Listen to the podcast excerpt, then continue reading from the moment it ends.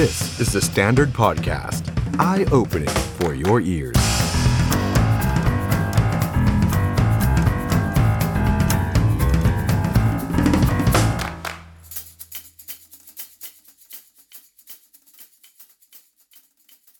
สวัสดีครับ ต้อนรับทุกท่านเข้าสู่รายการ The Standard Now กับผม ออฟชัยนนท์หานคีรีรัตครับ คุณผู้ชมครับ เริ่มต้นสัปดาห์ใหม่วันนี้ จันทร์ที่ 13 กุมภาพันธ์ 2566 นะครับ อยู่ด้วยกันหลากหลายช่องทางเช่นเคยนะครับ ใครได้เข้ามาแล้วมาคอมเมนต์พูดคุยกัน กดไลค์ กดแชร์ กดส่งซุปเปอร์แตงกดส่งของรางวัลมาให้กับเราได้เช่นเคยนะครับ แล้วก็มาพูดคุยกันนะครับ สวัสดีครับคุณกลวัฒน์คุณแทมกูดคุณธราเทพ คุณพิษเสถียรนะครับ คุณแทมกูดบอกว่าวันนี้ทันดูสด ขอบพระคุณมากนะครับ อยากให้ทุกท่านมาดูสดไปพร้อมกันแบบนี้นะครับ วันนี้ไปพูดคุยเรื่องราวใหญ่ในต่างประเทศกันหน่อยครับเพื่อนๆครับคุณผู้ชมครับ เชื่อเหลือเกินว่าหลายท่านน่าจะได้เห็นข่าวไปแล้วก่อนหน้านี้ครับ กรณีที่สหรัฐเนี่ยตรวจพบบอลลูนปริศนา แล้วก็ยิงตกไปแล้ว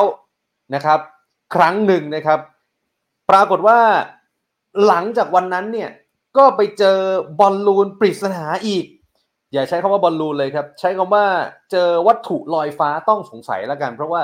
ไม่แน่ชัดว่าเป็นบอลลูนหรือเปล่านะครับ รวมแล้วเนี่ยจนถึงวันนี้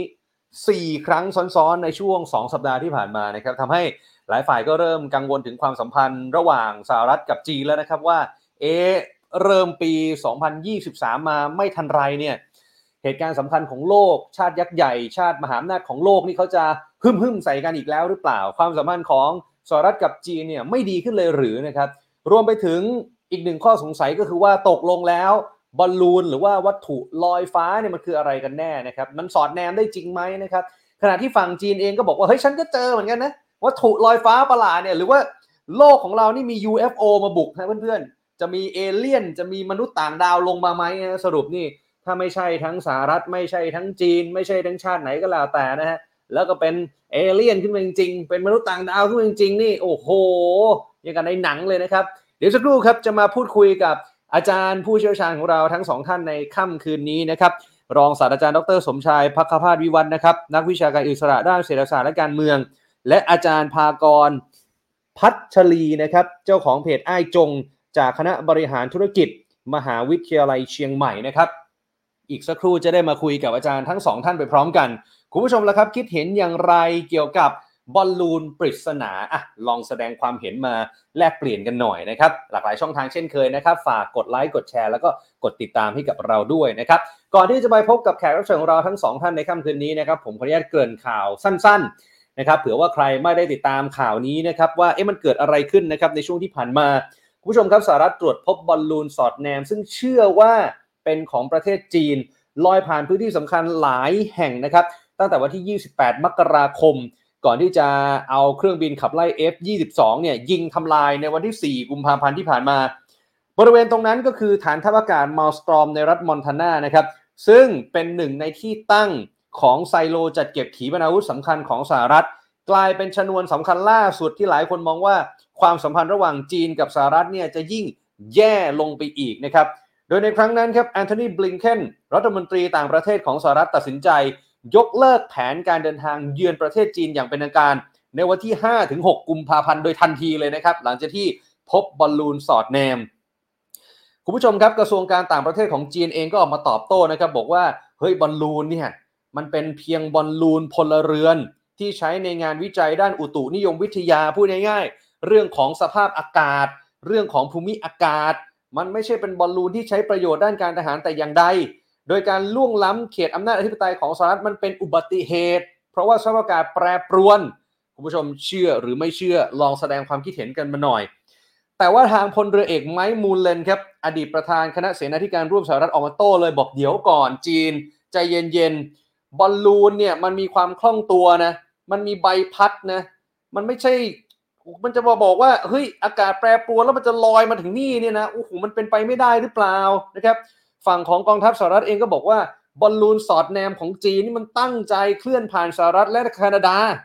ลอยผ่านพื้นที่อ่อนไหวทางด้านความมั่นคงระดับชาติเพื่อมาเก็บข้อมูลบางอย่าง แล้วก็ไปตรวจพบบอลลูนแบบนี้ลอยอยู่เหนือท้องฟ้าแถบอเมริกากลางแล้วก็อเมริกาใต้ด้วยนี่ โดนยิงตกไปแล้วเรียบร้อย จนวันที่ 7 กุมภาพันธ์ครับเจ้าหน้าที่ของสหรัฐก็ระบุว่าทางเพนตากอนเนี่ยพยายามที่จะติดต่อกับรัฐมนตรีกลาโหมของจีนทางโทรศัพท์ ให้คุยกับรัฐมนตรีกลาโหมของสหรัฐอย่างลอยออสติน แต่ปรากฏว่าจีนบอกไม่เอาด้วยครับเซโนเซโนขณะที่กระทรวงการต่างประเทศของไต้หวันนะครับ ก็ได้ออกแถลงการระบุถึงเหตุการณ์นี้เช่นกัน บอกว่าการกระทำของพรรคคอมมิวนิสต์จีนนั้น เป็นการฝ่าฝืนกฎหมายระหว่างประเทศล่วงล้ำน่านฟ้าแล้วก็ละเมิดอำนาจอธิปไตยของประเทศอื่น ไต้หวันเรียกร้องให้ทางการจีนยุติการกระทำในลักษณะนี้ที่เป็นภัยคุกคามต่อประเทศอื่นๆครับคุณผู้ชมครับจาก ลายเดือนมกราคมต่อเนื่องมาจนถึงวันนี้ กลายเป็นว่ามันมีเหตุการณ์เพิ่มเติม เพราะกองทัพสหรัฐได้ทำลายวัตถุลอยฟ้าต้องสงสัยอีกถึง 3 ครั้งซ้อนๆ เพื่อนๆครับคุณผู้ชมครับ 3 ครั้งเนี่ยจนถึงเมื่อวานเลยนะครับ ก็คือวันที่ 10 กุมภาพันธ์ครับสหรัฐไปทำลายวัตถุลอยฟ้าต้องสงสัยที่ลอยอยู่บริเวณทางตอนเหนือของ阿拉斯กา11 กุมภาพันธ์ไปทำลายวัตถุลอยฟ้าต้องสงสัยทรงกระบอก ลอยอยู่เหนือดินแดนยูคอน พื้นที่ทางตะวันตกสุดของแคนาดา แล้วก็ 12 กุมภาพันธ์เมื่อวานนี้เองครับ ไปทำลายวัตถุลอยฟ้าต้องสงสัยรูปทรงแปดเหลี่ยม ลอยอยู่เหนือบริเวณทะเลสาบฮูรอนหนึ่งในทะเลสาบเกรทเลกทั้ง 5 ในทวีปอเมริกาเหนือ แล้วก็เป็นพรมแดนธรรมชาติ ระหว่างสหรัฐกับแคนาดาด้วยครับ เนี่ยฮะ เท่ากับว่ามีการทำลายวัตถุลอยฟ้าถึง 4 ครั้งในรอบไม่ถึง 2 สัปดาห์ที่ผ่านมานะครับ เบื้องต้นยังไม่ได้มีการระบุนะครับว่าวัตถุลอยฟ้าต้องสงสัยที่ถูกทำลายใน 3 ครั้งหลังเนี่ยเป็นของใครลอยมาจากไหน เป็นบอลลูนหรือเปล่าหรือเป็นอะไรนะครับ แต่มีสมาชิกของพรรคเดโมแครตหลายคนก็เชื่อแล้วครับว่านี่เป็นบอลลูนสอดแนมคล้ายๆกับบอลลูนจีนก่อนหน้านี้ที่ถูกทำลายไป แต่ว่าอาจจะมีขนาดที่เล็กกว่า ขณะเดียวกันครับสหรัฐเองก็กำลังพยายามเก็บกู้ซากบอลลูนสอดแนมต่างๆ เพื่อนำมาตรวจสอบแล้วก็ประเมินว่าเฮ้ยมันเกิดอะไรขึ้น นะมันเกิดอะไรขึ้นกันแน่นะครับ แล้วก็ในบอลลูนเนี่ยมันมีอะไรอยู่นะครับ ก็ร่วมมือกับทางรัฐบาลแคนาดาอยู่ในขณะนี้ ไปที่จีนบ้างครับ จีนบอกเดี๋ยวเดี๋ยวเดี๋ยว stop stop อเมริกัน stop เลยนะ เพราะว่าฉันก็เจอ จีนบอกฉันก็เจอ เจอวัตถุลอยฟ้าปริศนาคุณผู้ชมฮะ แล้วไม่สามารถระบุเอกลักษณ์ได้นี่มัน UFO หรือเปล่าเนี่ย ถูกพบเห็นบินใกล้ ๆ กับเมืองท่าชิงเต่า อันเป็นที่ตั้งของฐานทัพเรือสำคัญแห่งหนึ่ง ของกองทัพปลดแอกประชาชนจีน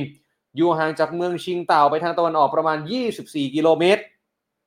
สื่อของจีนรายงานนะฮะว่าเจ้าหน้าที่เตรียมสอยร่วงเลย แต่ก็ยังไม่ได้ให้ข้อมูลว่าไอ้วัตถุที่มันลอยฟ้าอยู่เนี่ยมันอะไรนะมัน UFO หรือเปล่าหรือว่ามันของจากที่ไหนนะเอาคืนหรือเปล่าสหรัฐหรือว่ายังไงหรือจีนกล่าวอ้างอะไรยังไง ตรงนี้ยังไม่มีการยืนยันนะครับ แต่ว่าในโลกโซเชียลของประเทศจีนอย่างเว่ยป๋อโอ้โห พูดคุยเรื่องนี้กันหนาหูมาก จนขึ้นเทรนด์อันดับหนึ่งของจีนไปแล้วนะครับ เอาล่ะนี่คือเรื่องราวทั้งหมดนะครับนี่ฮะที่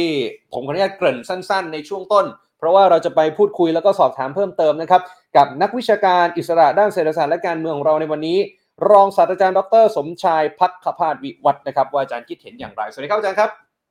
ครับ สวัสดีนะครับ นะครับแหมเหตุการณ์ต่างประเทศมันร้อนแรงขึ้นมาอีกครั้งในปี 2023 นะครับ ถามอาจารย์ก่อนเลยว่าในมุมของอาจารย์เนี่ยมันเกิดอะไรขึ้นฮะว่าทำไมจู่ๆสหรัฐก็เจอบอลลูน เจอวัตถุลอยฟ้าปริศนาติดติดๆกันเนี่ยถึง 4 ครั้งแล้วก็ทำลายไปหมดแล้วฮะจริงๆแล้วนะครับ ในก่อนหน้านี้ก็มีการเอ่อมีวัตถุลอยฟ้าในสมัยของทรัมป์เนี่ยสามครั้งครับแต่ว่าไม่เอ่อ มารู้ตอนที่มันไปแล้ว กับอ่าไบเดนก็อีกหนึ่งครั้ง อันนี้สี่ครั้งนะครับ เพราะฉะนั้คนรับไม่ใช่เพิ่งจะเกิด แต่เกิดมาหลายปีแล้วครับเพียงแต่ครั้งนี้นะครับ อาจจะเป็นเพราะว่านะครับหนึ่งวัตถุลอยฟ้าซึ่งอันแรกก็คือวันที่สี่เนี่ย เป็นบอลลูน เป็นบอลลูนที่มันลอยลงมาต่ำและเป็นบอลลูนที่เดินทางไกลมาก อย่างที่คุคณรับบอกจากอลาสก้าไปไปมามาแล้วก็มาอยู่ที่อะไรครับมอนทานานะครับ เพราะฉะนั้นอมอนทานาที่ก็อยู่ในลักษณะที่คนมันมีที่ตั้งของไซโล มีที่ตั้งของไอตัว intercontinental ballistic missile ก็คือครับขีปนาวุธข้ามทวีปแล้วก็อันนี้ก็สำคัญนะฮะ เพราะว่าตัวนี้จะมีเรื่องของ Minuteman ที่มันอยู่ในนั้น และที่สำคัญก็คือว่ามันบินต่ำทีนี้มันบินต่ำลงมาแล้วก็ไกล เพราะฉะนั้นในกรณีนี้ก็จะมีประเด็นปัญหาว่าเอ่อในส่วนหนึ่งนะฮะที่มันเป็นอย่างนี้ครับเพราะว่า เอ่อเวลาเราพูดถึงน่านฟ้าที่เป็นอธิปไตยนะครับ น่านฟ้าอธิปไตยเนี่ยเขาวัดที่หกหมื่นนะครับฟุตของมูลฟุตถ้าเป็นครับเครื่องบินธรรมดาเนี่ยจะประมาณสี่หมื่นเพราะฉะนั้นพอหลังจากถ้าเป็นอยู่เกินหกหมื่นขึ้นไป ไม่ใช่น่านฟ้าที่อยู่ในอาทิตย์ตายของประเทศนะครับ เพราะฉะนั้นก่อนหน้านี้อาจจะอยู่ที่ตรงนั้น แต่ว่าไอ้ตัววัตถุที่ตรงเนี้ยมันบินลงมาต่ำกว่าไอ้ตัวหกหมื่นและพอหกหมื่นปั๊บบางส่วนบินมาที่ใกล้ ๆ กับทางด้านของเครื่องบินด้วย เพราะฉะนั้นนี่ก็เป็นเหตุการณ์ที่ผมขอเกริ่นว่านำไปสู่การสอยโอเคนะครับทีนี้นะครับที่อยากจะเรียนว่าที่มันเป็นอย่างนี้นะฮะมันมีหลายสาเหตุมากเลย สาเหตุที่หนึ่งนะครับ อาจจะเป็นเรื่องนะเราก็คงฟังหูไว้หูทั้งสองฝั่งนะครับ ก็คืออาจจะเป็นเรื่องของจารกรรมนะครับ ทางด้านอเมริกาก็พยายามบอกว่าเนี่ยเป็นจารกรรมพิสูจน์ออกมาแล้ว มันมีเรื่องของอะไรครับไอ้เครื่องมือต่างๆ ในการที่จะมาถ่ายรูปมีต่างๆเหล่านี้ แล้วอย่างที่ตะกี้คุณพูดเอ๊ะมันมัน มันเป็นไปลอยไปตามพวกอากาศอย่างนี้เป็นไปได้ยังไง เพราะฉะนั้นนี้ก็เป็นส่วนหนึ่งที่ทางอเมริกาอ้างนะครับ ว่าเฮ้ยเป็นสาเหตุมาจากเรื่องของจารกรรมโอเคเคลียร์นะครับพอฉะนั้นและจารกรรมก็น่ากลัวตรงที่ว่า มันจารกรรมในบริเวณซึ่งเป็นจุดอ่อนไหวคือรัฐมอนทานาโอเคเคลียร์นะครับ เพราะฉะนั้นมีแต่จีนเคยบอกไม่ใช่ อันนี้เป็นส่วนอันนี้เราฟังทีละตอนนะครับ อันที่สองนะครับก็ต้องยอมรับอยู่อย่างหนึ่งว่า มีการวิเคราะห์กันนะฮะว่า จริง ๆ แล้วเรื่องของจารกรรมยังน้อยกว่าการแสดงพลัง อันนี้สำคัญมาก เพราะว่าทางด้านอเมริกาก็กลัวว่าถูกมองว่าเฮ้ยอเมริกาตอนนี้กำลังอยู่ในขาลง เพราะฉะนั้นสังเกตดูนะครับไอ้ก่อนที่เกิดเรื่องของไอ้ไอ้เรื่องของอะไรครับลังอ่ายูเครนทั้งทางด้านรัสเซียก็มองอเมริกากับนาโต้อยู่ในขาลงถึงคิดในใจว่าจะเล่นหนักจีนเองก็มองอเมริกาเนี่ยอยู่ในขาลง เพราะฉะนั้นในกรณีการท้าทายแบบเนี้ยมันอาจจะเป็นการบอกว่าผมจะดูว่าคุณจะตอบโต้ยังไงเพราะฉะนั้นในกรณีไบเดนจำเป็นที่จะต้องแสดงออกนะครับถึงความเข้มแข็งเพื่อบอกทั้งโลก และบอกจากทางฝ่ายตรงข้ามว่าคุณจะมาเล่นกับผมนะครับ เพราะฉะนั้นในกรณีก็เป็นการแสดงออกถึงพลังนะครับ สัญลักษณ์ของพลังว่าคุณจะมาเล่นกับตรงนี้ อันนี้เป็นอันที่สองแต่อันที่สามมันเป็นเรื่องการเมืองภายในครับ เพราะต้องยอมรับอยู่อย่างหนึ่งว่า ในแง่การเมืองภายในนะครับก็คือว่าทางด้านของไม่ว่าพรรครีพับลิกัน แล้วก็พรรคทางด้านดิโมแครตบอกกันตามตรงก็คือต่อต้านจีนมาไม่พอใจจีนสหรัฐอเมริกาประชาชนก็ไม่พอใจ เพราะพอไม่พอใจปั๊บเนี่ยนะครับถ้าคุณไม่ทำอะไรเลยเนี่ยคุณจะถูกกระทบ เพราะฉะนั้นขนาดที่มีการยิงนะฮะรีพับลิกันจะโจมตีทำไมคุณไม่ยิงตอนที่อยู่阿拉สกานะครับรอให้อีกหลายวันแล้วก็นะรอจนทั้งมันไปที่เซาท์แคโรไลนา แล้วก็รอจนทั้งลงทะเล ไอ้แบบนี้แสดงว่าคุณอ่อนแอมากแต่เอาจริงๆไบเดนก็แก้ตัวว่า เฮ้ย ข้อแรกนะครับถ้าไปยิงที่ทางด้านของอะไรครับ ไอ้มอนทานาคุณคิดดูไว้ทั่วเศษต่างๆเหล่านี้มันกระจายไปหมดไปกระทบกับคู่คนอยู่อาศัยเลยต้องรอให้มันไปที่ทะเลนะครับในเซาท์แคโรไลนาโอเคนะครับ กับข้อที่สองเนี่ย ที่ปล่อยให้มันตั้งแต่阿拉斯กามาเนี่ยหลายวัน เป็นการที่เราจะได้ดูเทคโนโลยีของมัน เพื่อจะได้ว่าไปทางไหน อันนี้ก็แก้ตัวไปเลยเข้าใจไหมครับ เพราะฉะนั้นอันนี้ก็เป็นส่วนหนึ่งที่บอกต้องการบอกประชาชน บอกนั้นบอกว่าเฮ้ยฉันจะต้องนะเกิดความแตกแยก ไม่ใช่แตกแยกต้องการที่จะแสดงถึงพลัง อันนี้คือข้อสามนะครับ ข้อที่สี่นะฮะก็เป็นประเด็นอันหนึ่งที่สำคัญมาก ก็คือว่าในก่อนหน้านี้นะฮะทางด้านนี้อาจจะไม่ได้คิดอะไรนะครับแต่เพอิญว่าเกมนี้ มันมีการนะครับตัวบอลลูนเนี่ยลงมาถึงระดับไอ้ตัวสี่หมื่นลงมาต่ำแล้วก็วิ่งหลายวันมาก ก่อนหน้านี้ที่เกิดขึ้นสี่ครั้งนะครับปรากฏว่ามันไม่เคยรู้มันรู้ตอนที่มันกลับไปแล้ว เพราะฉะนั้นตอนนี้มันเห็นชัดว่าเฮ้ยมันลอยขึ้นมาแล้วหลายวันมาก อันนี้ก็เป็นอีกสาเหตุหนึ่งที่ถูกสอยลงมานะครับถูกตรงลงมาต่ำและที่สอยลงมาอีกอันหนึ่งก็คือว่าเขาป้องกันเรื่องของเขาเรียกว่า civil aviation civil aviation ก็คืออะไรครับ ก็คือว่ามันไปกระทบกับไอ ไอสารการบินเพราะตอนที่เล่นอยู่เนี่ยต้องหยุดไอไอเครื่องบิน เพราะว่าพวกนี้มันอยู่ที่ตรงนั้นมันเป็นการป้องกัน เขาเรียกว่าทางด้านของไอไอพวกอะไรครับอากาศยานของด้านเอกชนหรือด้านต่างๆ เหล่านี้พ่ออยู่ในระดับเดียวกัน แต่อีกส่วนหนึ่งนะฮะที่เกี่ยวข้องกับเรื่องนี้ จริง ๆ แล้วต้องยอมรับนะฮะว่ามันเกิดขึ้นมาจากบรรยากาศของความไม่ไว้ใจซึ่งกันและกันอันนี้สาเหตุใหญ่เลย ไม่มีคำว่า trust ที่นี่ไม่มีความไว้วางใจเพราะอะไรครับ เราจะเห็นได้ชัดว่ามัน ไม่ไว้วางใจแล้วก็สร้างโมเมนตัมคงจำได้นะครับโมเมนตัมที่สูงสุดก็คือตอนที่เปโลซีเนี่ย ไปเยี่ยมเยียนไต้หวันนะครับแล้วและตอนนั้นถือว่าเป็นเบอร์สามนะฮะเป็นการละเมิดมองจากจีนเป็นการละเมิดข้อตกลง เพราะคุณบอกว่าจะไม่ยอมรับไต้หวันอย่างเป็นทางการ แต่นี่คุณส่งมาเนี่ย มันเท่ากับว่าละเมิดข้อตกลง มันเท่ากับว่าส่งเบอร์สามมา เพราะฉะนั้นเป็นเรื่องใหญ่มากเพราะสีจิ้นผิงบอกว่านี่คุณกำลังเล่นกับไฟ อเมริกาก็ไม่สน เล่นกับไฟครับก็คือเปรูซี่มา เพราะฉะนั้นตอนนั้นคือพีคแล้วถึงกำลังด้วยว่าทางไต้หวันเนี่ยส่งกันนะครับเครื่องบินส่งอะไรเนี่ยข้ามในบริเวณเขาเรียกว่าช่องแคบข้ามไอตัวมีเดียน มีเดียนตัวนี้ก็คืออะไรครับ อยู่ตรงกลางระหว่างฝั่งของจีนกับทางด้าน แต่สังเกตดูจะเล่นหนักยังไงจีนเองกับอเมริกาเองต่าง ไม่ต้องการที่จะเล่นจนถึงเกิดการเผชิญหน้าใช้กำลัง จีนเองทำไงครับ ก็มีการอะไรครับ ส่งมาแต่ไม่กล้ามาที่ 12 ไมล์ทะเล และเครื่องบินที่วิ่งผ่านน่านฟ้า วิ่งผ่านตรงไหนครับไม่ได้อยู่ต่ำกว่าหกหมื่นเพราะว่าถ้าไม่อยากถูกต่ำถ้าต่ำกว่าหกหมื่นได้โดนจริงแน่ เพราะฉะนั้นทีนี้ทางด้านจีนเขาก็รู้นะว่ายั่วแต่ก็นะไม่ต้องการที่จะทำให้มันลามปามไป แต่อันนี้แสดงให้เห็นตรงนั้น แต่พอถึงจุดนั้น การเปลี่ยนไอ้พวกเราก็ดีใจนึกว่าเปลี่ยนแปลงแล้ว ที่มีการเปลี่ยนแปลงเพราะว่าหลังตุลาคม นะเราจำได้เหตุการณ์ที่มันลุงแรงเนี่ยมันก่อนตุลาตุลานี่เป็นวันสำคัญสำหรับสีจิงผิงเพราะว่าตุลาเป็นการประชุมพักห้าปีต่อครั้ง สีจิงผิงกำลังรอการสวมมงกุฎคือผู้ง่ายจะเป็นเลขาธิการพรรคสมัยที่สามเพราะฉะนั้นอะไรก็ตามที่เกิดก่อนนั้น สีจิ้งผิงต้องแสดงความเข้มแข็งนี่คือเหตุผลที่นำไปสู่การเล่นงานทางด้านของไต้หวันอย่างหนัก แต่พอหลังจากวันนั้นแล้วสีจิ้งผิงมีความมั่นใจ พอมั่นใจปั๊บสิ่งหนึ่งก็คือเริ่มออกเดินทางไปต่างประเทศแล้วอันแรกเนี่ยจริง ๆ จะมาที่ G20 แต่เนื่องจากว่าเขาต้องการแสดงว่าให้ความสำคัญกับทางด้านพันธมิตร เลยไปที่ไหนก่อนรู้ไหมไปการประชุมของ Shanghai Cooperation Treaty Cooperation Treaty ที่อูเบกิสถานอโทษนะครับที่เอ่อเอ่อเอ่อเอ่อใช่ครับที่อูเบกิสถาน เพราะฉะนั้นในกรณีหลังจากนั้นก็มาที่ G20 แล้วก็มาที่เอเปกของเรา ใน G20 คุณเห็นภาพไหมครับ ตับมือกับทางด้านของไบเดน ยิ้มแย้มแจ่มใส แล้วก็ยังมาบอกตรงไหน บอกว่าเฮ้ย เราจะมีการคุยกันเรื่องเกี่ยวกับทางด้านทหาร เพราะตอนที่เกิดเรื่องของเปโลซี่จีนแก้แค้นด้วยกันบอกว่าอย่ามาคุยกับฉันเรื่องเรื่องของอะไรครับทหารในระดับกลางระดับล่างนะครับแต่ระดับบนคุยกันอยู่ แต่ตอนหลัง G20 เริ่มคุย แต่ที่สำคัญนะจีนก็บอก ไม่ต้องมาคุยกับพันจะเรื่องลุกร้อน แต่พอพบกันที่ G20 คุยกันต่อว่าจะมาคุยกัน แต่ที่สำคัญในวันนั้น เขาบอกว่าคุณกับฉันเนี่ยยังไงนะฮะต้องมีโอกาสต้องมีต้องจะต้องทะเลาะกันแน่นะครับเพราะว่ามันมีหลายดินแดนเหลือเกิน ที่เป็นส่วนที่ไม่มีทางที่จะปรองดอง ไม่ว่าจะเป็นทะเลจีนใต้นะครับ และก็ไต้หวัน แต่เรามาบริหารเขาเรียกว่าทำลาย คือบริหารอย่าให้มันเลยเถิดไป มันไม่ดีสำหรับสำหรับเราทั้งสองบลีกเลี่ยงก็เรียกนกาทีฟซัมเกมนะทั้งสองฝ่ายไปยิ้มแย้มโอเคเลย แต่เอาก็จริง ๆนะครับ ไอตัวที่เราคิดว่า trust ตัวนี้มันกลับไม่ได้ดีขึ้น เพราะหนึ่งสิ่งที่ตามมาก็คือข้อแรกเลย ปรากฏว่าทางด้านของไบเดนเล่นงานจีนต่อเขานี้หนักเลย เล่นงานเรื่องเกี่ยวกับชิป เรื่องของเซมิคอนดักเตอร์ประเภท high-end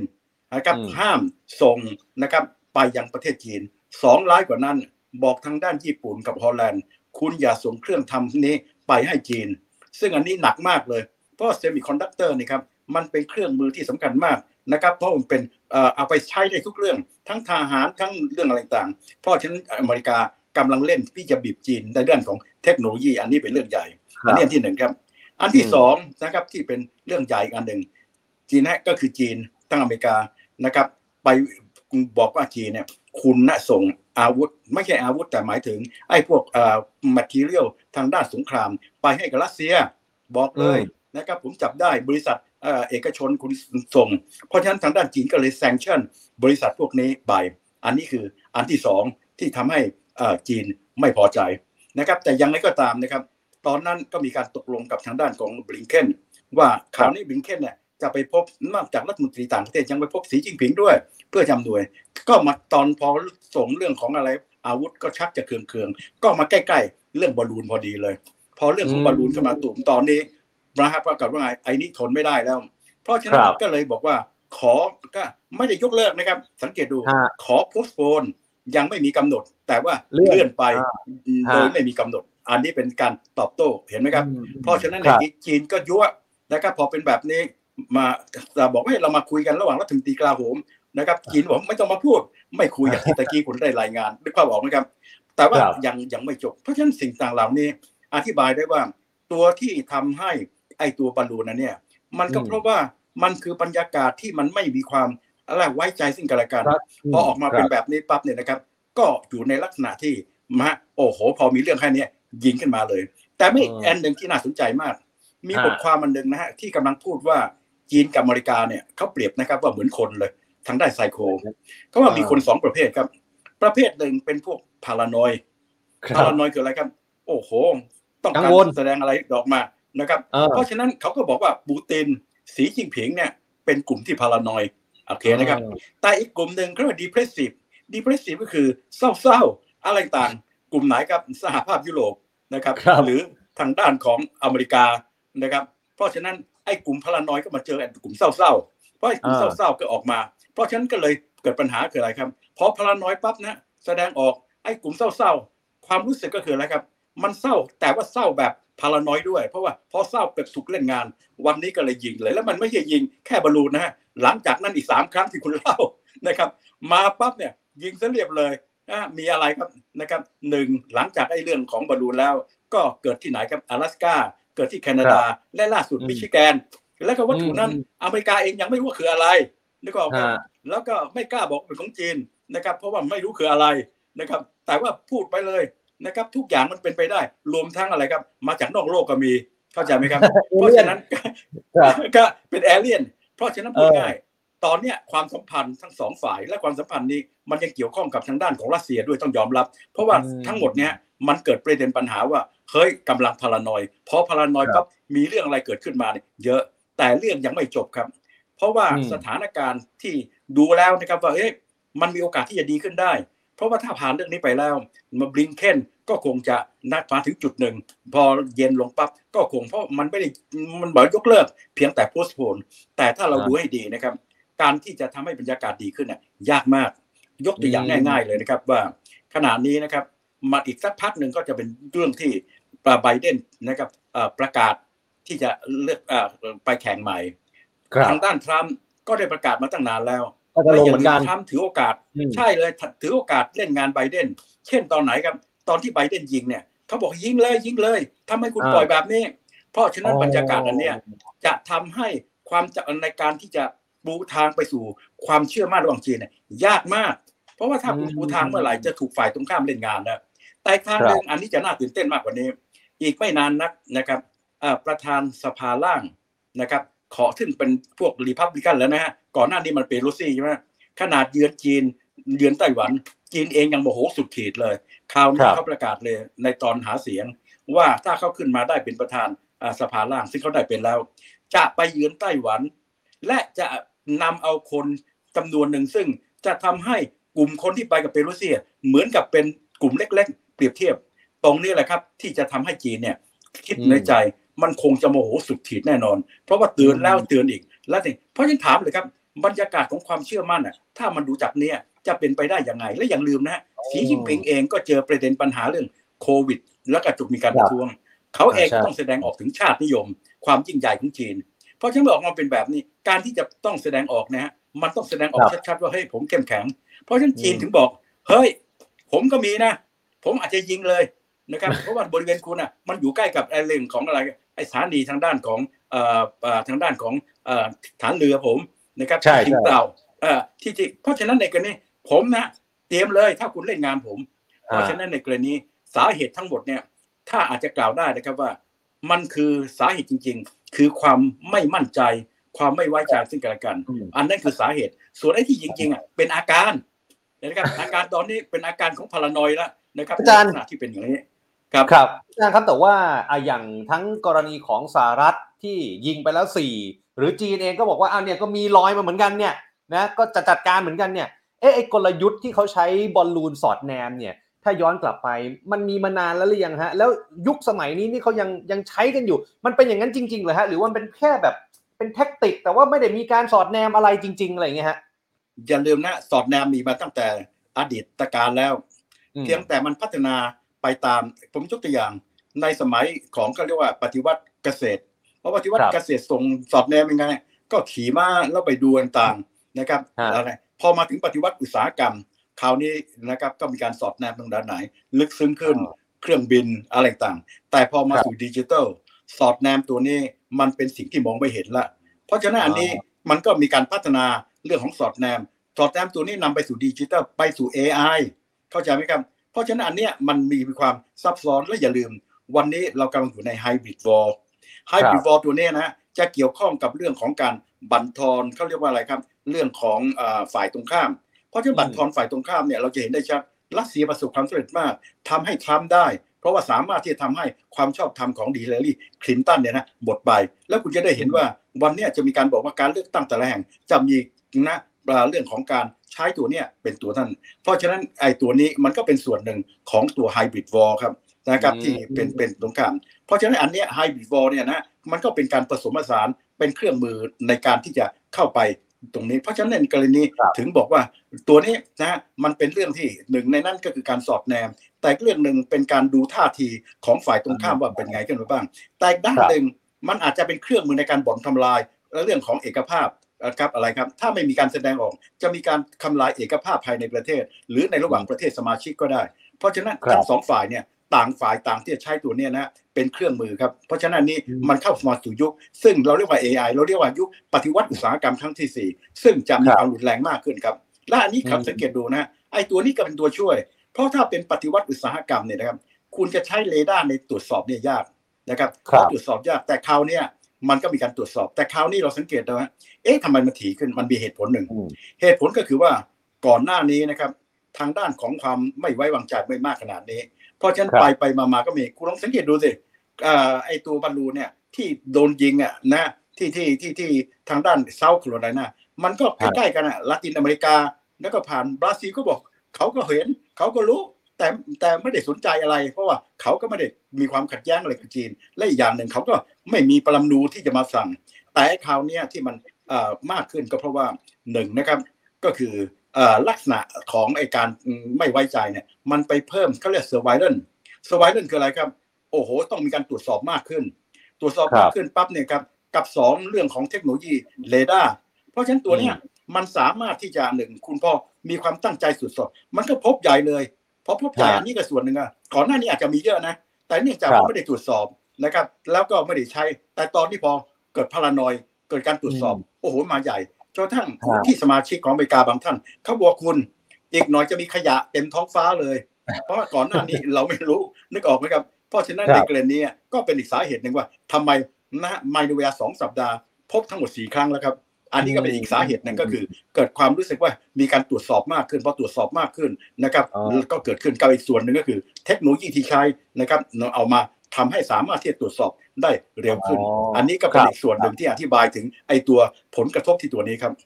ครับ อาจารย์ครับถ้าอย่างนั้นแล้วผมสมมุติแล้วกันนะฮะสมมุติว่าอ่าสหรัฐก็ยิงนะเจอบอลลูนใครก็ไม่รู้แหละหรือวัตถุลอยฟ้าอะไรมา แปลกๆยิงตกยิงตกแล้วไปตรวจสอบ จีนบอกฉันก็เจอ ฉันก็จะยิงตกยิงตกแล้วไปตรวจสอบเหมือนกันท้ายที่สุดแล้วเนี่ยมันจะนำไปสู่เรื่องราวที่มันลุกลามบานปลายใหญ่โต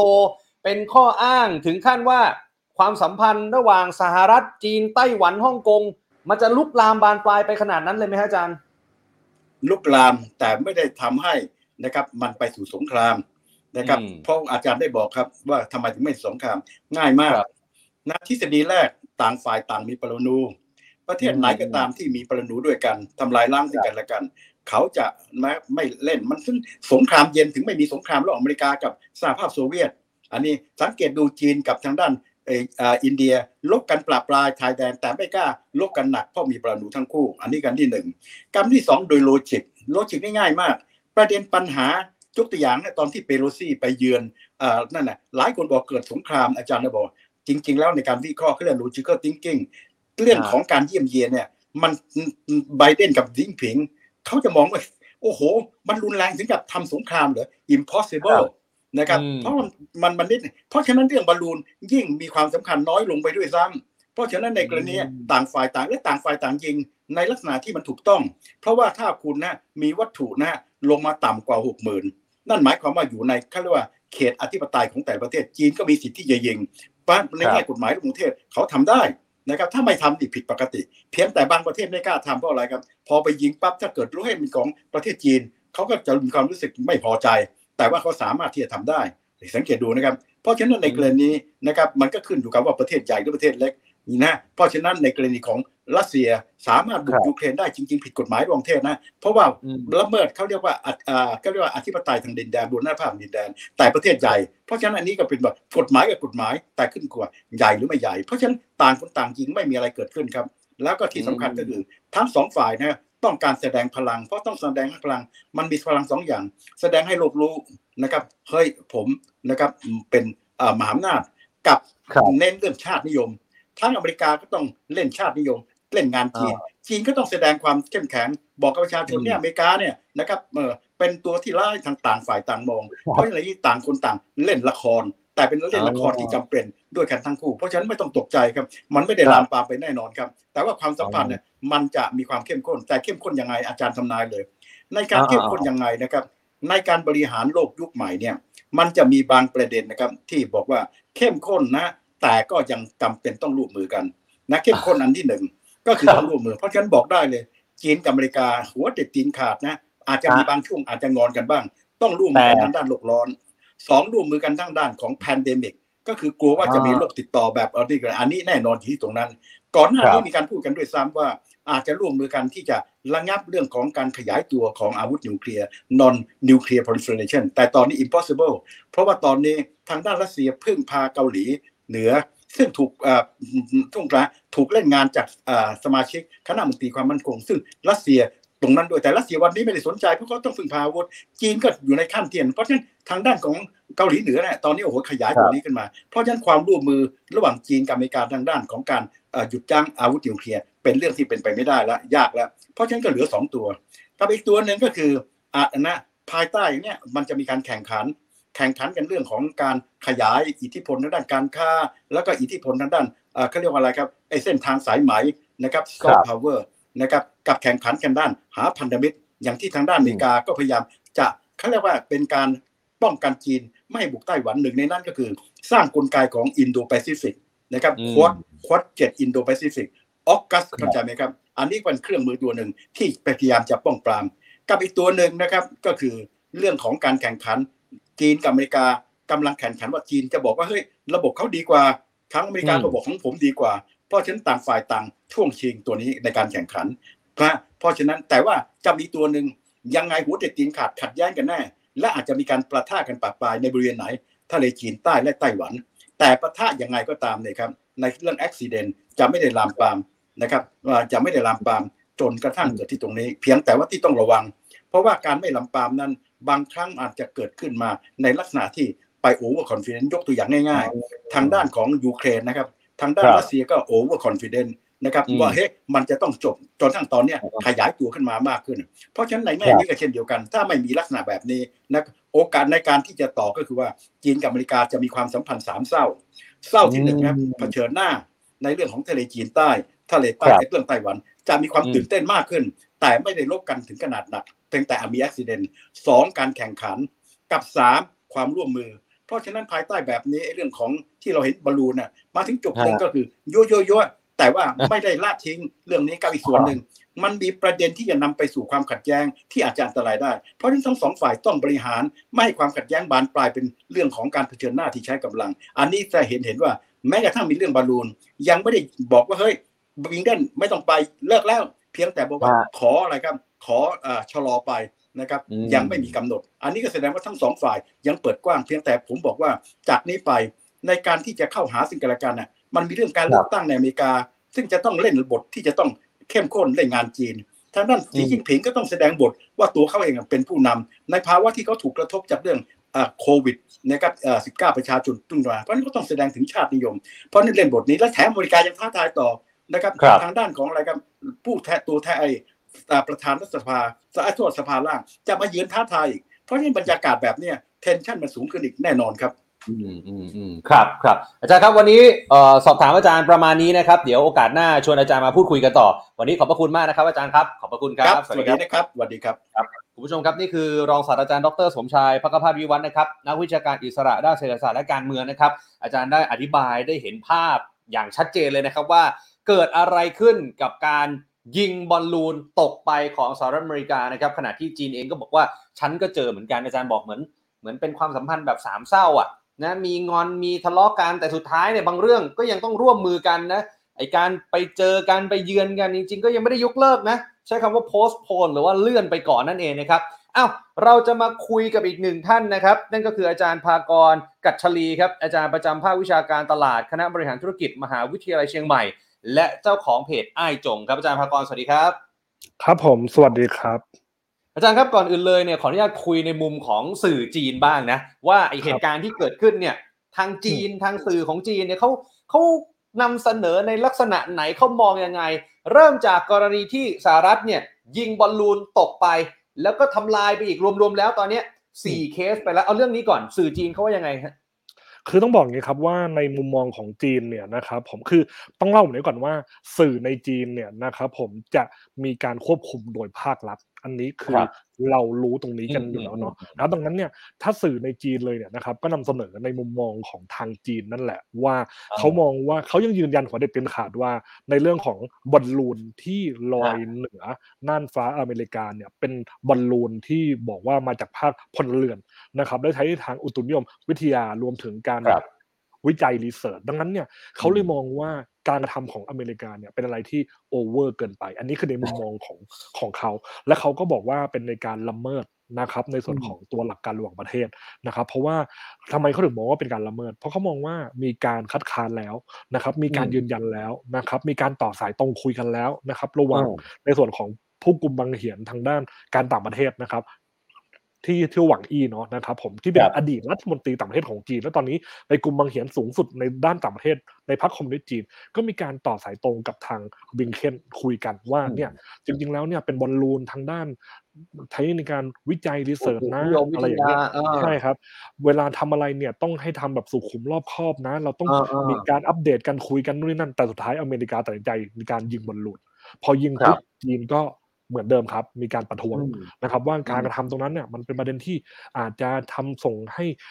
อ่าข้อพิพาทเกิดขึ้นมากกว่าเดิมนั้นนู่นนี่นั่น อันนี้คือสิ่งที่มีการนำเสนอออกมา แล้วอีกมุมหนึ่งที่เราได้เห็นการนำเสนอจากสื่อทางจีน ซึ่งก็คือเป็นกระบอกเสียงของทางการจีนนั่นแหละ ก็มีการครับนำเสนอว่าจริง ๆ แล้วการโพสต์โพลของทางบิงเคนอืมอืมอืมที่บอกว่าจะมาเยือนจีนเนี่ยฮะนะครับในในเมื่อสัปดาห์ก่อน จริง ๆ แล้วทางจีนไม่เคยยืนยันการเยือนครั้งนั้นนะ อันอุ้ยนี้คือในมุม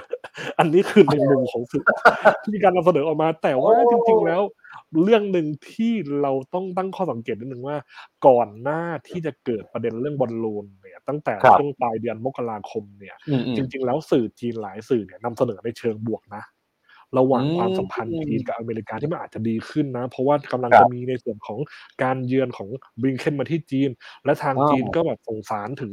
นะครับทางบริงเคนว่าจริงๆแล้วถ้ามาเยือนเนี่ยนะครับผมเราก็อ่าต้อนรับนะครับ แต่ว่าอยากให้พบกันคนละครึ่งทาง โดยการอ่ามีมีการนำเสนอจุดยืนว่า ในเรื่องของประเด็นไต้หวันยังคงเป็นประเด็นละเอียดอ่อนที่สุดอ่าอย่าก้าวล้ำมาตรงเส้นนี้นะ แล้วทางอืมจีนตอนนั้นก็ได้บอกไปว่า อยากให้เป็นความสัมพันธ์ในส่วนของที่เรียกว่าควิรันบวินทั้งสองฝ่ายเอ๊ะคืออย่าให้เป็นแบบ zero-sum ฮะฮะอาจารย์พออาจารย์พูดมาแบบนี้เนี่ยผมก็เลยพลันคิดขึ้นมาได้ว่าเอ๊ะหรือจีนกำลังจะบอกว่าเนี่ยมันกำลังจะดีอยู่แล้วแท้ๆนะ แต่สหรัฐเนี่ยไปยิงบอลลูนตกเนี่ย มันก็เลยไม่ดีเลยตอนเนี้ยอย่างนี้หรือเปล่าก็จะจริงๆมองในมุมนี้ก็ได้นะครับ เพราะว่าเขาเออใช้คำว่าละเมิดในส่วนของตัวระหว่างประเทศ และทำให้ความสัมพันธ์เนี่ยนะครับ อาจจะมีการซับซ้อนยิ่งขึ้นนะครับอ๋อเราได้เห็นเอ๊ะจีนแล้วแสดงจุดยืนแบบนี้ครับ ครับครับแล้วอย่างอย่างกรณีของจีนเองที่บอกว่าเฮ้ยฉันก็เจอเหมือนกันเนี่ยไอ้วัตถุลอยฟ้าประหลาดเนี่ย อันนี้อันนี้ผมอยากทราบในมุมของสื่อจีนว่าเออเขาเจอจริง ๆ ใช่ไหมหรือว่าเป็นการเอาคืน หรืออมพิสูจน์ได้หรือยังว่าเป็นบอลลูนหรือเป็นวัตถุลอยฟ้าที่มาจากไหนอะไรยังไงอย่างเงี้ยฮะ คือจะบอกว่าว่ากันตามตรงครับในข่าวนี้นะครับ ข่าวนี้มาจากสื่อทางการจีนโดยตรงก็คือ global time นะครับครับแล้วก็ people daily ที่มีการนำเสนอข่าวนี้โดยตรงนะครับ แต่ต้องยอมรับว่าไม่ได้นำเสนอแบบฟุตเทจว่าอ๋อเป็นรูปทรงอะไรมีภาพใช่มาให้ดูไม่มีแต่มีภาพ SMS ในส่วนของ SMS ที่ทางนะครับ ท้องถิ่นในในใกล้เมืองลื่อเจ้าเนี่ยนะครับ ผมครับในการส่ง SMS ไปถึงนะครับ เรือประมง โดยมีอือือืมโดยนี่โดยมีใจความว่าตอนนี้เราพบวัตถุนะครับที่บินได้ที่ไม่สามารถระบุเอกลักษณ์ได้หรือ UFO นี่แหละ อยู่ครับเหนือน่านน้ำใกล้เมืองลื่อเจ้า ถ้าอ๋อใครเห็นอะไรตกลงมาเนี่ย นะครับ ได้โปรดถ่ายรูปเอาไว้ด้วยถ้าถ่ายได้ และให้ระมัดระวังด้วย อันนี้คือข้อความใน SMS ที่มีการส่งไปโดยระบุในส่วนของลัติจูดลองดิจูดแต่ไม่ได้มีภาพในส่วนของที่เป็นอืมฟุตเทจอืมออกมานะครับ และทาง global time เนี่ยก็ยืนยันว่าทางการจีนรู้เรื่องนี้แล้ว ก็เลยได้ส่งเอเวนนี้ไปให้เรือประมงในย่านนั้น และมีการระบุว่าเตรียมยิงทิ้งแล้ว นะครับ แต่มันก็มีประเด็นตามมาในวันนี้เหมือนกันในโลกออนไลน์จีนว่าครับแล้วตกอืมลงยิงทิ้งแล้วหรือยังเพราะว่าผมมีผมก็สงสัยเหมือนกันเมื่อวานนี้ใช่ครับ เออ เออเออเออเออแล้วเนี่ยแล้วแหแล้วละครับอย่างคือเป็นสิ่งที่ยังไม่ไหนๆคุยครับไหนๆคุยเรื่องนี้แล้วที่บอกว่าในเว่ยป๋อของจีนนี่เขาคุยกันจนขึ้นเทรนด์อันดับหนึ่งเลยสิ่งที่เขาคุยกันก็คือประเด็นประเด็นที่จีนหรือที่สหรัฐฮะเป็นหลักเขาคุยกันในประเด็นที่จีนครับในเมื่อวานเนี่ยนะครับ คือคุยประเด็นอ่าในเรื่องของที่ว่าเจอ วัตถุนะครับที่เป็นอย่างเงี้ย UFO เนี่ยนะครับอ๋อในในน่านน้ำใกล้เมืองลื่อเจ้าเนี่ยก็เลยมีการคุยกันมีการนะครับตั้งข้อสังเกตว่าเป็นนอกโลกหรือเปล่ามาจากไหนนู่นนี่นั่น แล้วก็ครับ เราตั้งตาเราคอยว่าเอ้ยเดี๋ยวคงจะมีอัปเดตกัน แต่ก็ยังไม่มีอัปเดตจนถึงวันนี้นะครับ อันเนี้ยก็คือประเด็นหนึ่งที่ที่ยังต้องรออยู่นะครับ ดังนั้นเนี่ยเรายังไม่ครับสามารถบอกได้ว่าสรุปแล้วมาจากไหนกันแน่แต่สิ่งที่เราได้เห็นการสื่อสารออกมาทางสื่อจีนเนี่ยเขาไม่ได้ระบุว่ามาจากชาติไหน ไม่ได้ระบุว่ามาจากอเมริกา ไม่ได้ระบุว่ามาจากที่ไหนนะครับระบุเพียงแค่ว่าเป็น UFO ซึ่งเราต้องทำความเข้าใจนิดนึงว่าคำว่า UFO เนี่ยไม่ได้หมายความว่ามาจากนอกโลกเสมอไปอืมเพราะจริงครับ UFO เนี่ยหมายความว่าเป็นวัตถุบินได้ที่ยังไม่สามารถระบุเอกลักษณ์ได้นั้น ก็ยังถือว่าเป็นวัตถุที่เรียกว่าลึกลับนะครับ ตรงนี้นะครับในอืมในประเด็นนี้ ซึ่งสิ่งหนึ่งที่น่าสนใจตรงที่ว่าในวันเนี้ยนะครับ ผมตัวโฆษกกระทรวงการต่างประเทศของจีนเนี่ยนะครับผมครับวังหวนปินเนี่ย มีการแถลงการประจำวันเนาะแล้วก็มีคนถามถึงประเด็นนี้นะครับอ่าก็เลยมีการพูดถึงเรื่องที่ว่าจริง ๆ แล้วเนี่ยประเทศจีนของเราเนี่ยนะครับ ผมมีบอลลูนนะครับ พิสัยสูงนะครับ จากอเมริกาเนี่ย บินมาสอดแนมเราเนี่ยมาครับ มากกว่าสิบครั้งในปีที่ผ่านมาเลยนะคือมันก็เลยคือมันก็เลยกลายเป็นประเด็นที่โลกตะวันตกมีการมีการนะครับ ตั้งประเด็นเหมือนกันว่า แล้วทำไมเพิ่งมาพูดตอนนี้อ่าแล้วทำไมถึงไม่มีการนะครับรายงานมาก่อนหน้านี้นะครับนะครับซึ่งถ้าเราวิเคราะห์กันเนี่ย มันก็เหมือนเป็นการโต้ตอบกันไปมา อืมนะครับ อืมเพราะอะไรครับเพราะเราก็ได้เห็นในส่วนของอเมริกาอะนะครับ มีในเรื่องของพอบอลลูนจีนเข้าไปนะครับ ก็มีครับ การตั้งประเด็นว่ามีการสอดแนมหรือเปล่านะครับ ผม อ่า และอะอ่า พอจีนโดนแบบนี้จีนก็บอกเหมือนกันว่าจริง ๆ แล้วเนี่ยนะครับ ผมเมื่อปีที่แล้ว เที่ยวบินจากอเมริกาเนี่ยนะครับ ก็มาบินแถวทะเลจีนใต้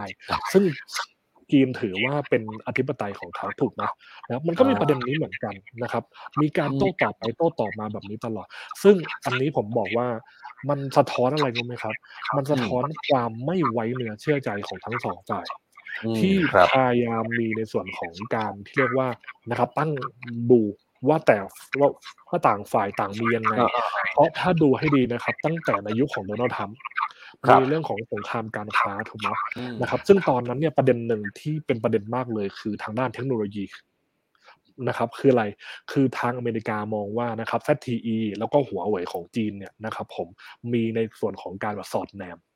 ในอเมริกา ซึ่งเขาตั้งประเด็นตรงนี้นะครับมานานมากแล้ว แม้กระทั่งแอปพลิเคชันของจีนอย่างที่ชื่อว่า TikTok เนี่ย ที่คนไทยเล่นกันมากมายเลยเนี่ย แต่อ่าอเมริกามองว่าอาจจะมีการที่เรียกว่าส่งข้อมูลไปที่จีนหรือเปล่าอ่าซึ่งตรงเนี้ยมันคือความไม่ไว้เนื้อเชื่อใจกัน นะครับและไม่ใช่แค่อเมริกามองจีน แต่จีนเองเหตุผลที่ทำไมจีนถึงใช้แอปพลิเคชันของตนเองเป็นหลักทำไมจีนถึงมีการแบบแบนในเรื่องของตัวแอปพลิเคชันของต่างประเทศ อย่างเช่น คนจีนไม่สามารถใช้ Google ได้ ไม่สามารถใช้ Facebook ได้ไม่สามารถใช้ Twitter ได้ เพราะส่วนหนึ่งจีนก็กลัวในเรื่องของข้อมูลที่รั่วไหลเหมือนกันครับในประเด็นนี้มันเลยเป็นการสะท้อนถึงในเรื่องของความไม่ไว้เนื้อเชื่อใจของทั้งสองฝ่ายที่จริง ๆ แล้วก็มีมานานมากแล้ว ซึ่งถามว่าทั้งสองฝ่ายรู้ไหมว่าต่างฝ่ายต้องเป็นอย่างนี้รู้ครับ เราเลยได้เห็นการสื่อสารที่ตั้งแต่ในในตั้งแต่ช่วงโควิดเป็นต้นมานะครับเขามีการต่อสายหากันมีการประชุมแบบเสมือนผ่านทางออนไลน์ และประเด็นหนึ่งที่เขาย้ำทุกครั้งเลยคือว่าอืมอยากจะให้มีการเจรจาอย่างน้อยก็ keep contact keep คุยกันไว้นะครับครับถึงแม้ว่าจะมีประเด็นในเรื่องของละเอียดอ่อนตรงนี้ แต่เราก็ยังต้องคุยกัน อย่างอืมตัวสีจิ้นผิงเองเขาก็ย้ำในเรื่องของที่ว่า เรามาร่วมมือกันแบบ win-win เหอะแบบพบกันอืมคนละอืมครึ่งทาง เพราะครับตอนนี้มันกลายเป็นว่ามันจะเป็นในเรื่องของที่เรียกว่า zero-sum gameคือต้องมีผู้แพ้ผู้ชนะ ซึ่งสีจิ้นผิงอืมก็มองแบบนี้มาโดยตลอดครับว่า จริง ๆ แล้วเนี่ยมันไม่ถ้ามันมีอะเพราะอะไรครับ เพราะเขาได้บทเรียนตั้งแต่ในส่วนของตัวสงครามการค้า ถามว่าตอนนั้นครับ ใครได้ประโยชน์ไหม จริง ๆ แล้วทั้งคู่เจ็บตัวทั้งคู่ครับในยุคของโดนัลด์ทรัมป์ก็มีปัญหาในเรื่องของตัวการที่เราแบบที่เราที่เขาตั้งกำแพงภาษีต่าง ๆ ผู้ประกอบการก็เจอปัญหาประเด็นในเรื่องของผลประกอบการลดน้อยลง จีนก็เหมือนกันครับ ก็มีประเด็นนะครับต่างฝ่ายต่างมีแผลอยู่ ดังนั้นเนี่ยเขารู้ครับลึกๆเนี่ยว่าเขาควรร่วมมือกันมากกว่าจะปะทะกันให้ตายไปข้างหนึ่ง อันนี้คือสิ่งที่อืมรับรู้กันอยู่แล้วทั้งคู่ แต่ในประเด็นนี้มันกลายเป็นว่า มีเรื่องของความไม่ไว้เนื้อเชื่อใจที่มีมาครับตั้งแต่นานแล้วและอีกประเด็นหนึ่งการเมืองของทั้งสองฝ่าย ต้องบอกว่าเรื่องของในประเทศทั้งคู่ เป็นตัวหนึ่งครับที่ทำให้มีประเด็นนี้ ในเรื่องของอ๋ออเมริกาเอง ถ้าอยากถ้าย้อนไปเมื่อการเลือกตั้งกลางเทอมที่เพิ่งผ่านพ้นไป ครับ มีข่าวออกมาโดยตลอดว่ากระแสนิยม คะแนนนิยมของโจไบเดนลดลงเรื่อยๆ อย่างต่อเนื่อง โดยเฉพาะใช่ฮะช่วงโควิด -19 เขามีประเด็นอะไรครับอืมมีประเด็นเรื่องของเงินเฟ้อ ไม่สามารถแก้ไขเงินเฟ้อได้สักที มีในอืมไม่สามารถแก้ไขปัญหาเศรษฐกิจได้สักทีนู่นนี่นั่น ซึ่งโจไบเดนเขาชูอะไรขึ้นมาในการหาเสียงโค้งสุดท้ายให้กับในส่วนของกลางเทอมชูประเด็นเรื่องที่ว่าเราจะปกป้อง ประชาธิปไตยแบบอเมริกัน เพราะตอนนี้ประชาธิปไตยแบบอเมริกันโดนคุกคามนู่นนี่นั่นแล้วครับเห็นไหมครับว่าเขาก็ปลุกคำชาตินิยมของเขาเหมือนกันอืมซึ่งตรงนี้แหละมันก็กลายเป็นประเด็นเรื่องนี้เหมือนกันครับ นี่คือทำไมอเมริกาถึงใช้ F22 สอยล่วงลงมาบนลนนะครับ เราได้เห็นความเห็นของหลายคนมองว่าเฮ้ยมันคุ้มกันเหรอ กับเอางบทางธนาคารมาอย่างนี้ แต่ในมุมมองของเขาในทางการเมืองเดพับลิกันก็มองอยู่ว่าเฮ้ยหน่วยข่าวกองคุณโอเคไหมล่ะ ทำไมคุณถึงปล่อยให้มีแบบนี้มานู่นนี่นั่นนะครับ มันเลยเป็นเรื่องของการเขาต้องสร้างความเชื่อมั่นกับประเทศเขาด้วยอันนี้คือมุมอเมริครักาบในมุมอืมของจีนเองจีนเองนะครับก็พอที่จะรู้แหละว่าตอนเนี้ยเป็นนะครับคะแนนนิยมของโจไบเดนค่อนข้างที่จะลดต่ำลง และมีปัญหาในเรื่องของนะครับความเชื่อมั่นของคนในประเทศด้วยนะครับผมในมุมหนึ่งก็มีนักวิเคราะห์ต่างประเทศก็มองว่า หรือนี่เป็นการทดสอบของจีนว่าโจไบเดนจะ ทำอย่างไรถ้ามีประเด็นแบบนี้เกิดขึ้น และอ่าจุดนะครับ ในมุมมองของจีนพอเกิดประเด็นนี้ขึ้นมา เขาก็มีการสร้างความชาตินิยม เราเลยได้เห็นการประท้วงแบบสุดๆว่าฉันไม่ได้ไปสอดแนมคุณนะ แล้วก็ได้เห็นในมุมมองของการแสดงจุดยืนตรงนี้ขึ้นมาครับนี่แหละ มันเป็นประเด็นของทั้งสองอืมฝ่ายครับว่ากันตามตรง ในอืมมีมีการเมืองอืมในประเทศของตนเองมาเป็นใช่เชื้ใช่อเพลิงสูงด้วยเออตรงนี้เข้าใจฮะแล้วก็สิ่งที่อาจารย์พูดเนี่ยก็ก็ตรงกันกับอาจารย์สมชายเมื่อสักครู่นี้เลยนะฮะทีนี้เอ่อผมขออนุญาตย้อนกลับไปประเด็นเรื่องบอลลูนอีกนิดนึงละกันนะฮะอืมคือ ตรงเนี้ยมันมีอีกหนึ่งประเด็นว่า คือทางจีนเนี่ยก็พยายามจะบอกว่าเอ้ยมันเป็นบอลลูนของพลเรือนนะ มันใช้เพื่อการวิจัยนะอืมเพื่ออุตุนิยมอืมวิทยานะ เออมันอืมมีความผิดพลาดทางอากาศนะ มันก็เลยลอยไปอืมสหรัฐบอกเฮ้ยผิดพลาดภาษาอะไรลอยมาไกลถึงนี่ คนบางคนอืมก็ก็ถามเหมือนกันนะครับว่าเฮ้ยบอลลูนนี่มันไม่ใช่แบบ มันไม่ใช่ขี้ฝุ่นนะอืมอะเอาพูดกันตามตัวแบบไม่ได้มันลอยอะไรข้ามทวีปไปไกลได้ขนาดนั้นนะเฮ้ยมันจงใจหรือเปล่าอะไรเงี้ยไอในมุมของอาจารย์หรือว่าในในคนจีนที่เขาคุยกันเนี่ยเขาว่ายังไงกันบ้างไหมฮะเรื่องนี้ คือบอกกันตามตรงครับว่ามันมีทั้งสองขั้วแหละ มันมีทั้งฝ่ายที่มองว่าอะอาจจะเป็นความตั้งใจของจีนที่อยากที่จะดูซิว่าถ้าเกิดเหตุการณ์นี้ขึ้นมาอเมริกาจะทำอย่างไร เหมือนที่ครับเมื่อกี้ที่ผมพูดว่ามีการตั้งข้อสังเกตว่าเป็นการทดสอบ กับอีกอันหนึ่งเป็นอันที่ไม่รู้เรื่องเลย เพิ่งมารู้ตอนที่มีประเด็นขึ้นมาแล้วนะครับ โดยในมุมข้างหลังเนี่ยมีการตั้งข้อสังเกตจากการที่ว่า พอเกิดเหตุการณ์นี้ปุ๊บ คนที่กลุ่มบังเหียนกรมอุตุนิยมวิทยาในจีน โดนเด้งจากตำแหน่งเลย มันอาจจะเป็นประเด็นในเรื่องของการสื่อสารหรือเปล่าในส่วนของตัวระดับล่างขึ้นไปนะครับ จริงๆ แล้วระดับบนบนๆอาจจะไม่รู้เรื่องนี้ อะไรแบบนี้ครับเป็นต้น มันสามารถตั้งได้สองแง่ครับ แต่อืมมีคำถามเหมือนกันว่า แล้วทำไมสมัยนี้ยังใช้บอลลูนสอดแนมกันอยู่อ้าวถ้ามีผมการก็จะใช้ถามต่อ ใช่ใช่ใช่ใช่เพราะว่าเทคโนโลยีนี่มันโอ้โหมันก็ไปไกลแล้วนะ มันจะมายังอืมบอลลูนอีกเหรออาจารย์พูดกันตามตรงนะครับ อันนี้ผมไม่ได้ฟันธงนะ ว่าเป็นบอลลูนสอดแนมหรือเปล่านะครับ แต่อืมต้องยอมรับว่าบอลลูนสอดแนมเนี่ยเป็นอะไรที่ใช้กันมาตั้งแต่สมัยโบราณแล้ว สงครามโลกนู่นนี่นั่นก็มีใช้อเมริกาก็เคยใช้อันนี้ว่ากันตามตรงนะครับครับแล้วทำไมถึงถามว่าทำไมถึงบอกว่า ตัวบอลลูนสอดแนมยังคงมีอยู่ เอาว่ากันตามตรงนะ มันเนียนครับ เพราะอะไรครับอืมเพราะว่าบอลลูนสอดแนมเนี่ยนะครับ หรือตัวบอลลูนเนี่ยมันสามารถที่จะเนียนไปในส่วนของอะบางทีเรามองขึ้นไปบางทีเราอาจจะไม่ได้สังเกตอะเป็นบอลลูนลอยมา อาจจะตรวจสภาพอากาศนู่นนี่นั่นอะไรก็ว่าไปนะครับอ่าเนี่ยแหละอ่าคือเหตุผลหนึ่งนะครับ ซึ่งทางจีนเองก็เลยมองว่า เฮ้ยทำไมคุณอ่อนไหวจังเลย อันนี้คือในมุมของจีนที่มองครัอบเมริกาว่าทำไมคุณอืมอ่อนไหวจังเลย นะครับอืมนี่มันแค่บอลลูนนี่ซึ่งเออเออในเออสื่อจีนหรือในคนจีนบางกลุ่มก็มองแบบนี้เหมือนกัน เพราะอย่างที่บอกครับว่าจริง ๆ แล้วถึงมีการใช้บอลลูนสอดแนมจริงๆเนี่ยที่ยังใช้กันอยู่ เพราะมันมีความเนียนได้ครับ ถ้าสมมติว่าเราใช้เป็นในเรื่องของตัวดาวเทียม เราใช้ในเรื่องของเทคโนโลยีเจาะเข้าไป มันสามารถที่จะรู้จุดประสงค์ไงว่าเฮ้ยอ่ามันคือมันมีการแฮ็กมาแล้วนะอะแสดงว่าอ่าอ่าคุณอาจจะ ไม่ประสงค์ดีแล้ว แต่ถ้าเป็นบอลลูนหรืออะไรลอยอยู่ บางทีอาจจะไม่ได้มองว่าเป็นภัยคุกคามมากนะซึ่งอันนี้ก็ย้อนไปในคำพูดแรกที่ผมพูดเลยว่า มันบ่งบอกถึงความไม่ไว้เนื้อเชื่อใจกันอืมอืมเพราะถ้าเป็นประเทศที่นะครับ อาจจะไม่ได้มีประเด็นอะไรแบบนี้มา ก็อาจจะมองว่า เออ อาจจะไม่ได้มีประอย่างเช่นที่แคริบเบียน นะครับ ซึ่งจีนก็ยอมรับเหมือนกันว่าลูกนั้นก็คืออะลอยไปจากจีน แต่ก็ไม่ได้มีนะครับประเด็นในเรื่องของการสอดแนมอะไรนะ ซึ่งต้องยอมรับว่าประเทศในแถบแคริบเบียน ก็เพิ่งมีการประชุมกับทางจีนไป ซึ่งสัมพันธ์ค่อนข้างดีพอสมควรนะครับครับและอีกอย่างนะครับถ้ามองในแง่ของทางการทหารนะครับในเรื่องของมหาอำนาจก็อาจจะไม่ได้ใหญ่เท่ากับอเมริกา ดังนั้นอืมก็อาจจะมองว่าอะฉันก็เฉยๆไว้แล้วกัน ฉันไม่อยากที่จะมีปัญหา พอแต่อเมริกาเป็นประเทศใหญ่กับจีนเหมือนกัน มันก็เลยมีประเด็นนี้เหมือนกัน และอย่างยิ่งอเมริกาครับเราได้เห็นหลังจากที่มีประเด็นในเรื่องของบอลลูนนะครับผมเขามีการประกาศแบ็กลิสในส่วนอืมของที่เป็นบริษัทและหน่วยงานวิจัยทางเทคโนโลยีการบินของจีน เพราะมองว่าจะมีการวิจัยในเรื่องของเทคโนโลยี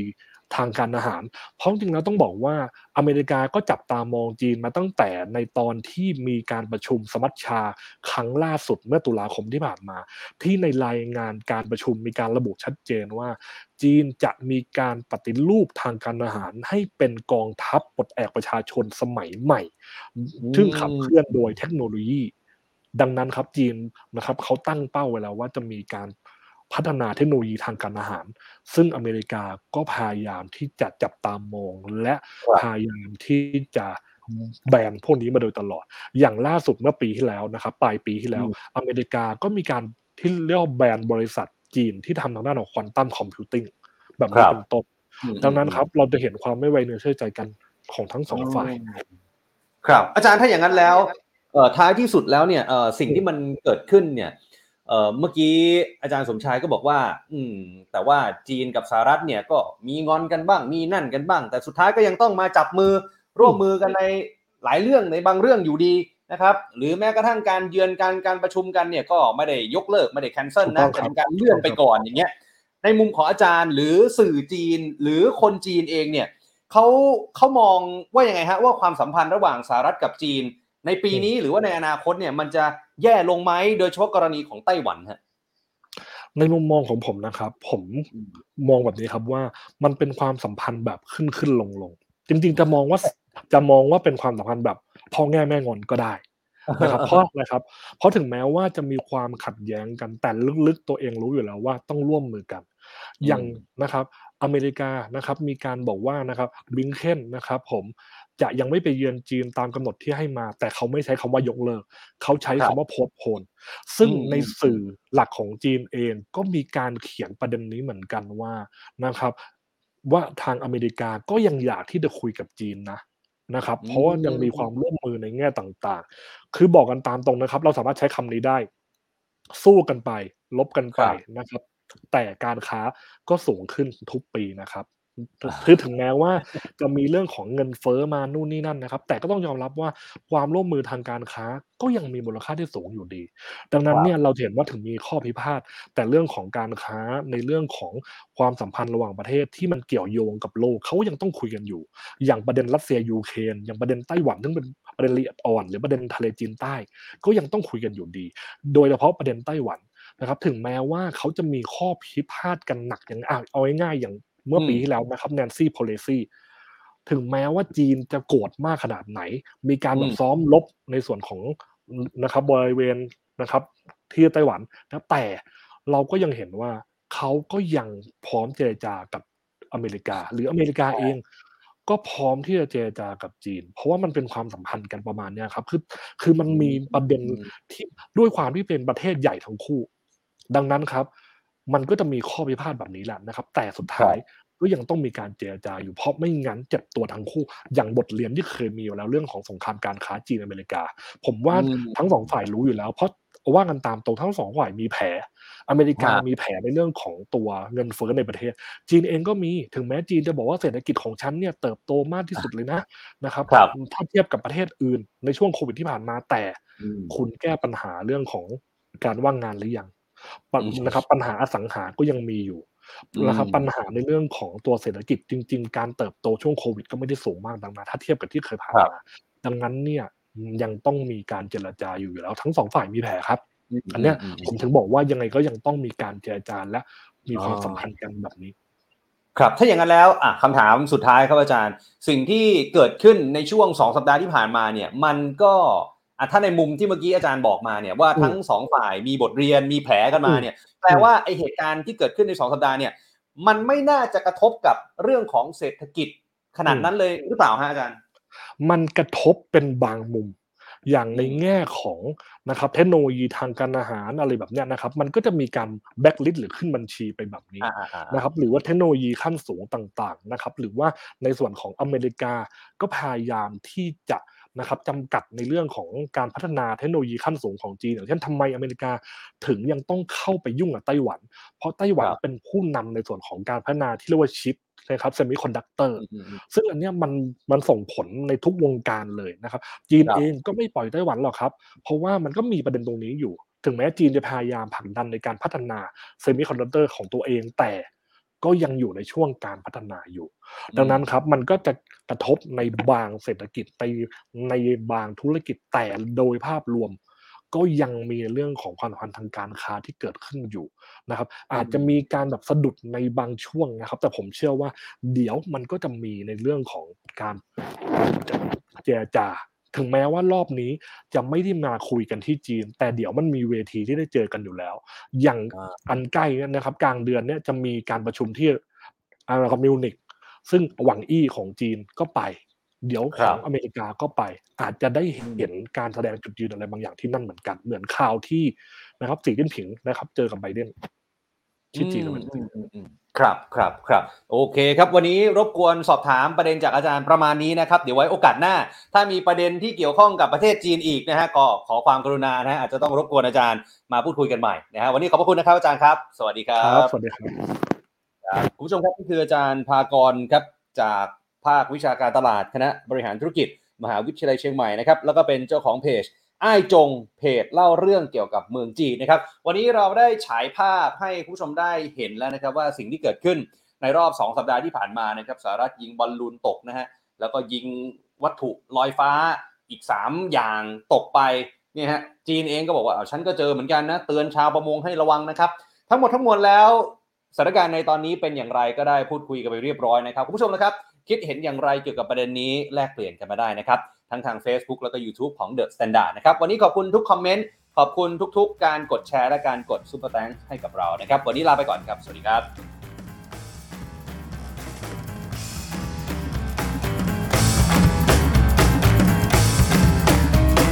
The Standard Podcast Eye Open for Your Ears